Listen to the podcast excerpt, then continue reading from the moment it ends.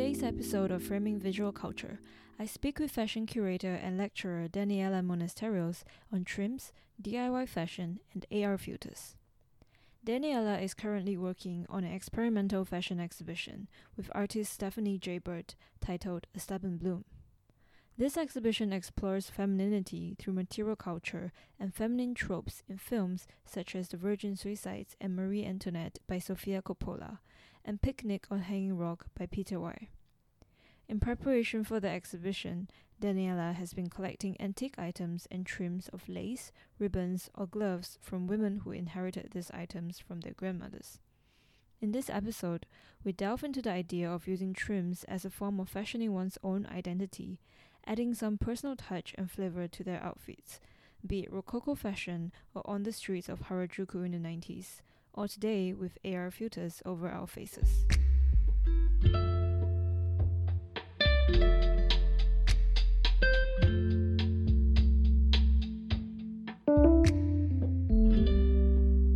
So, because my lens is always to think about the past, to think so that we can understand the future, I began looking in eBay, looking for objects to buy that could relate to this idea of femininity.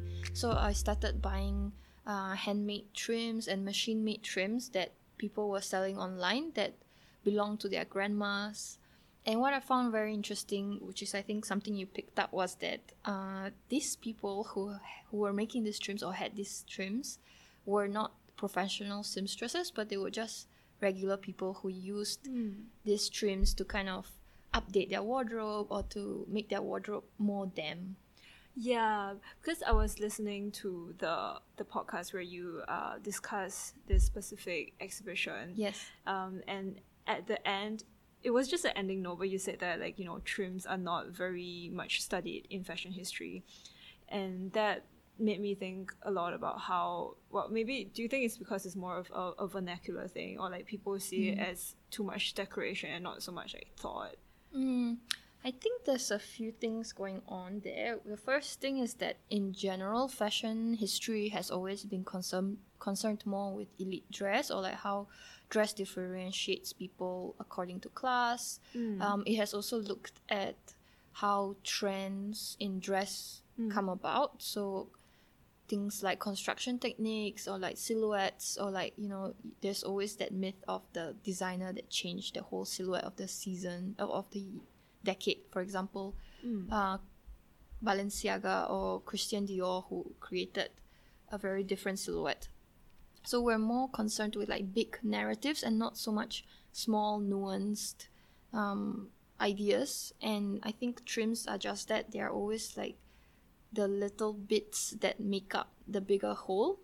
And they, like you said, they are very much also linked to decoration, and one of the most decorative eras has been the Baroque and the Rococo era that had like so much superfluidity, like, so it was so elaborate, and like women wearing like tons of lace. But in our contemporary context, we look at those kind of things with suspicion, because it reminds us of like abuse of power and like, you know, the elite people taking all these resources and then the normal people having so little. Yeah. Also made me think that, you know, changing the whole silhouette is difficult. So at that time, like in the movie Marie Antoinette, there was this huge elaborate scene of her just choosing the different ribbons and lace, different that's true. And also the fact that a lot of this lace, for example, French lace, was a specialty, and women used to make it by hand, so it's so much labor, and that's the luxury of it, that you don't have to make it, but you can buy it, you can buy somebody else's time. Absolutely. Yeah. So while looking out for this, we also found that by the 1930s, most of the trims that used to be handmade and therefore high luxury were increasingly more machine-made, and therefore it was more associated with mass-produced clothes. And from then on, you know, like fashion went more into, let's talk about silhouette and the cut, construction, correct. Yeah, that's an interesting thing to note, because I don't think it's thought about very much, but it's always this idea how fashion is always trying to differentiate people. Yeah, and you mentioned class just now as well. So while trims, well, of course, there's a kind of comeback, you know, with Gucci and all this like excess again. Yeah. But I think it hasn't, like now it's not so much, we don't think about it on a day-to-day basis, like how can we use trims in our own clothes anymore. Whereas today we really want to look at how, you know, in the 90s and a lot of subcultures have been using trims and DIY fashion as a way of creating an identity. Exactly. Yeah. So I know that you picked up some pictures of, for example, Ganguro girls and Harajuku street style, and there we can see a lot of the fashion has a lot of additional bits and pieces that each of the style tribe members will kind of add on. For example, nail stickers or like nail bit. You can see like little hair clips or lace. And then there's of course there's a rise of like independent designers in Japan that were catering just for these street style tribes. But I think even earlier, we can also look at how teen subcultures like the punks and even the teddy boys were always trims and like the smaller bits of information in the garment was what gave them their personal identity, whereas the overall look and style was what gave them the group identity. So even though the punks have an overall look that looks similar, like, you know, the leather jacket, the skinny jeans, if you look in within each of their garments, you would see maybe something that's more related to their personal beliefs or their personal like favorite bands and things like that. Yeah, absolutely. Especially with the leather jackets, where a lot of them are customized, right? Yeah, like they paint on it. Yeah. So even though you would think that, okay, they're all wearing leather jackets that's painted, but what's painted on it is like really the garments become like a canvas for them to add on their own personality. Yeah, exactly. So of course the punks are much more aggressive, and they were in the 1970s. So it was a time of like, it was a very dark time for young people. Society was going through a lot of changes. Margaret Thatcher was in the government, so they didn't see a lot of future for themselves. Whereas the Ganguro girls or the Japanese street style comes actually from a time in the 90s where Japan was very, very economically strong. So it was a different... It was a different reason for being. That's really interesting, like in terms of, you know, how these subcultures emerge, even though the economic or like the societal background is so different. But I think in Japan, it's, you know, in terms of the economic boom and the excess, like in general, they're more expected to wear like a specific work uniform. But then now that they have the extra money to pursue like different parts of what they want to express, but for young people especially, like I've read that you know, fashion is a way of really going against the grain of how they're supposed to conform. That's why like Harajuku fashion is even crazier.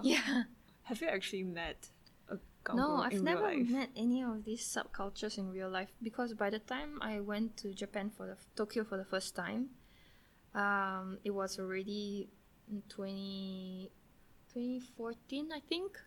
And I think Japanese subculture has just never reached... it reached its peak in the 90s, and I don't think it looks like this anymore. Yeah, you know, the one of the magazines that basically captured all this... Fruits. Yeah. The photographer of Fruits commented that, you know, it's because of brands like Uniqlo. And I know, I remember that. I remember that title, which was like Uniqlo and something like the death of... And Harajuku, this idea culture of how Uniqlo... Well, their tagline is life wear, right? And then they want to dress everybody from like a 0-year-old to a 100-year-old. And so maybe that is where trims will come in, right? So trims become the part that makes people different, even though overall they look the same. Speaking of this, Uniqlo actually, some Uniqlos, the bigger ones, actually have this workshop area. Embroidery. And that's like what you were saying about adding that little part of yourself. Yeah. Yeah. Yeah, it's almost like a video game, right? Like if everybody looks the same, then like it's all the little tokens that you buy that make you different. Exactly. But I guess the thing about Uniqlo is that, for instance, they have a lot of collaborations, and then it's always about what are the graphics, right? Yeah. But the silhouettes, for instance, are still the t-shirts. Yes. The t-shirt is still a blank canvas. Yes. Yeah, and because they want to cater to more people, so they usually, like more wearable and nothing too offensive or subversive. Yeah, that's true. Yeah. I think that I always think about what will people 100 years from now see when they look at the material culture from today. So I guess this would be very strange to them when they look at how, for example, the brands that are successful now are brands that rely a lot on hype and more about the symbol than really what the garment looks like. I think now with Instagram and AR filters, you actually see these things on yourself, and it's an even more quote-unquote real experience. Yeah. And not sure if you've noticed this, but I find that recently a lot of people sharing stories on Instagram, they tend to use a lot of filters, face filters and things like that. Yeah, do you think it's also because it gives, it makes it okay to take a picture of yourself? You mean in a way because otherwise it's too raw, or or like otherwise it seems like kind of narcissistic. Like if you put something that's funny, then it's okay. I think a lot of digital culture now tends to be on the idea of being ironic or being raw, being like funny or making fun of yourself. Right. I don't know. Like with the meme culture as well, right? Yeah, I wonder about that. I think a lot of times people just want to take a picture of themselves and feel nice, but maybe to your point, then that feels too narcissistic. Like you need to put something on top of it. Because it's almost like the beginning of it was where, I mean, you see a lot of these beautiful Instagram influencers like posting really nice pictures of themselves but with captions that make no sense. Oh yeah. And so as a contrast to that, then real people, quote unquote, like to kind of make fun of that and purposely show like ugly things or like their ugly part of their life, but also maybe the filters are kind of a fun way to just like let people see them. Yeah, I think the thing about the filters is also that, for instance, there are those makeup filters, right? Yeah. And there are also some that distort your face and it's funnier. But either way, it's encouraging a different kind of behavior and social interaction, because now I don't actually have to meet my friend face to face. I can just send over a picture of myself made up or like in a funny manner, hanging out on the internet. Yeah, but also like the fashion aspect of it, I think like there are more and more 3D designers, graphic designers that are designing this very, like cyber and very high fashion type of accessories that you can either put on your face or usually your face or some parts of your body. Yeah, and I think that might be like a new move in fashion. Yeah, I think in November last year, have you heard of this dress, a $9,500 dress that doesn't exist? It's just a digital dress. Have you heard of it before? No, is it by a brand? Yeah, so it's this digital brand. Oh. And Richard Marx bought this dress for his wife, and it doesn't exist. It's by The Fabricant, which is a digital fashion house. Oh, this is really interesting. How do they put price to it? Yeah. For something that doesn't exist. And he calls it an investment. Oh my goodness. Do you think it can be resold? I don't know. Do you think that it can be seen more as like an artwork where it's like he's... So apparently he doesn't not necessarily buy expensive things, but he found that this piece has like long-term value. Wow, okay, that sounds like borderline. Yeah, he says that in 10 years' time, everybody will be wearing digital fashion. Actually, that's something that I want to think about, and I think it's partly true. What do you feel about that? I mean, a lot of people have been exploring this idea of being just digital avatar versions of ourselves. But I'm not sure. I think we're still very far from it. Like, sometimes our tech doesn't even work, so I don't think our tech has caught up with tech. Yeah. Yeah. I think because, for instance, now, instead, like, I think another reason why street fashion is kind of dying, it's also because we don't really need to be on the street to be seen anymore. So I see a lot of people either just dressing up at home and taking photos and posting that online, or if they don't really have the outfit, they can Photoshop something onto themselves. So wow, yeah. Have you seen people do that? Yes, actually, but maybe not in a very cheesy way, but more of like they are wearing some clothes. Not naked, whatever. But they will Photoshop on certain like non-human features, let's say like pointy ears or things like that. That's a bit harder to achieve in real life. Yeah, I think there's a line between costume and dress in that aspect also, right? The performativity of the elf years, it kind of brings it to somewhere else. There is this paper by Caroline Evans where she was looking at subcultures from the 2000s, and then she did mention this, that like subcultures are getting a lot more quiet. Like in the 70s, as we spoke earlier, the punks and the Teleboys, they were very spectacular, so it was about how they looked and that physical presence. But now the subcultures are a lot like more subdued. And when I was doing my research on digital tribes, like I also realized that before, even when we were younger, we would meet in certain parts of Singapore, let's say like outside Heeren or something, but now there isn't like just specific physical places where people meet or see each other or go there to be seen, but it's more of a digital experience and your digital avatar that gets recognized. Yeah, absolutely. Like, you wouldn't associate a certain subculture to a specific place anymore. Not so much. I think that also shows that right now, like, the whole digital subculture or it's not so specific to to one country or one group of people anymore. And they tend to look the same. Exactly. Have you heard of VSCO girls? So a VSCO girl is almost like a meme. The VSCO cam thing. Yeah, it's from the VSCO cam, which is this editing software that makes everything look like a kinfolk kind of like. Yeah, and then there is this like a lot of memes about what a VSCO girl is like, and basically she uses a scrunchie.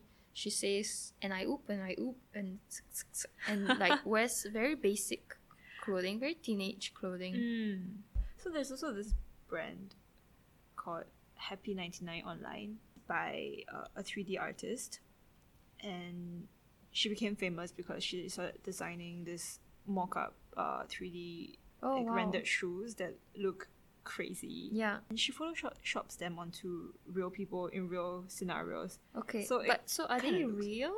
Yeah, that's the thing. Are they real? I mean, they are not. But I think they are going into like, or at least trying to produce some of the shoes. Oh, okay. Yeah. So you pay to have a picture where you are wearing their shoes? Not really. I don't know if exactly how she's making money off this yet. But you know, like when she first started designing these shoes, it's just an act of creativity.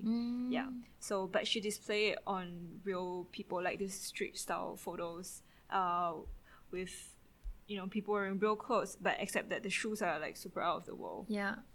But the thing is that while I think these are quite difficult to produce, because shoes, especially shoes, if you want to walk in them, you need a lot of engineering in that. So what they end up doing is, I know for sure, they're selling like merch in terms of like hoodies or t-shirts, which to me feels a little bit sad. Like this creative vision exists in the digital, but then it can't be translated also. There is a Swedish company called Carlings that partnered with Facebook and Instagram to produce a special AR t-shirt. It's in the same vein of all the AR filters on your face, except that it's for a t-shirt. Mm-hmm.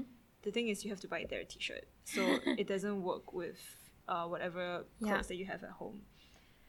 And the point for them is that they don't want people to keep buying new clothes and having to, you know, be part of this fashion industry that's not environmentally friendly. Yeah. So they feel that if you just want something different, why don't you just buy one t-shirt that keeps changing?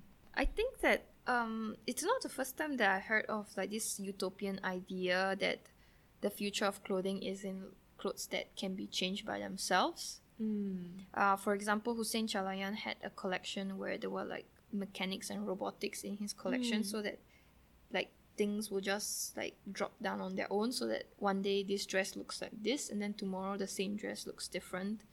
So it has been something that designers have been like dreaming about, of what if your print changes by itself, so that you only have one garment and then every day it changes print, so that you don't have to keep buying new clothing. But I guess here it's a bit strange because you said they have to buy the t-shirt. Yeah. So then you're just encouraging them to buy something new. It's not truly a digital experience that can be used on any garment. I think like one good thing is just that at least it creates a canvas for more crazy designs. Yeah, but also a lot of when you're a fashion student, a lot of the things that you learn about construction and how to make garments. So the kind of designer that would design digital fashion is different, right? Because it's about aesthetics, not so much about the the physical three-dimensional. How does the feather behave when it's in the different environment? Right. But more of like, how does it look on the screen or in a VR environment? Yeah, you're right about that. Most of the people doing this have a graphic design or like, you know, they have 3D modeling background. Yeah. And they're not fashion designers per se. Or like most of them are not, because you don't really learn this in fashion design. Yeah, exactly. So I don't know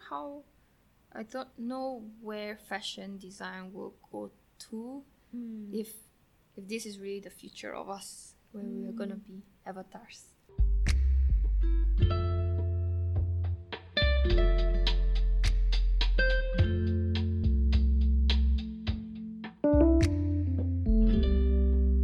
So I co-host a podcast called In the Vitrine with Nadia Wang, who's one of my colleagues in the LaSalle School of Fashion, and we talk about different topics regarding to fashion history and contemporary fashion. For example, recently we spoke about performance in fashion and the rise of like dance and performance in fashion presentations.